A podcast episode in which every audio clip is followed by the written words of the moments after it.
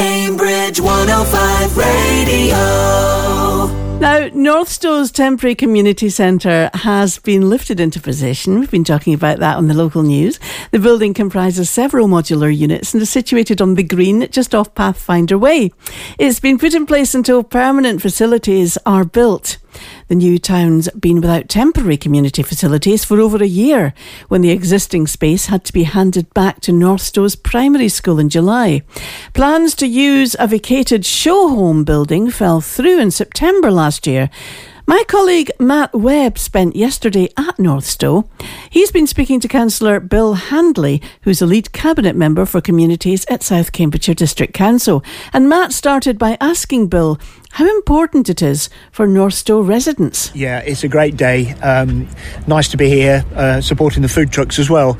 Um, yeah, we just hope the weather stays good. A little bit windy, but I'm sure it's all uh, all in hand. Uh, it's just yeah, just just great to see it all starting to come together. What will this mean for the community of Northstowe in particular? Well, um, they haven't had a proper community f- facility for for about a year or over a year now since the, the school needed to take some of the rooms back. Um, so it's a it's a big day. Of course, there's a growing community here, a very vibrant community, and this is going to give them somewhere to base themselves.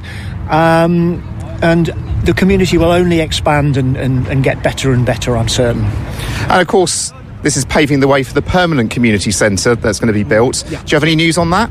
I've got no news at the moment. Um, I know that we're we're hoping to get the planning submission, our planning application in later in the summer, um, but uh, I can't give you a date. But uh, but ob- but obviously we you know we're we're resign you know we're um, e- we're expecting the temporary facility, which is actually quite a good facility as it is.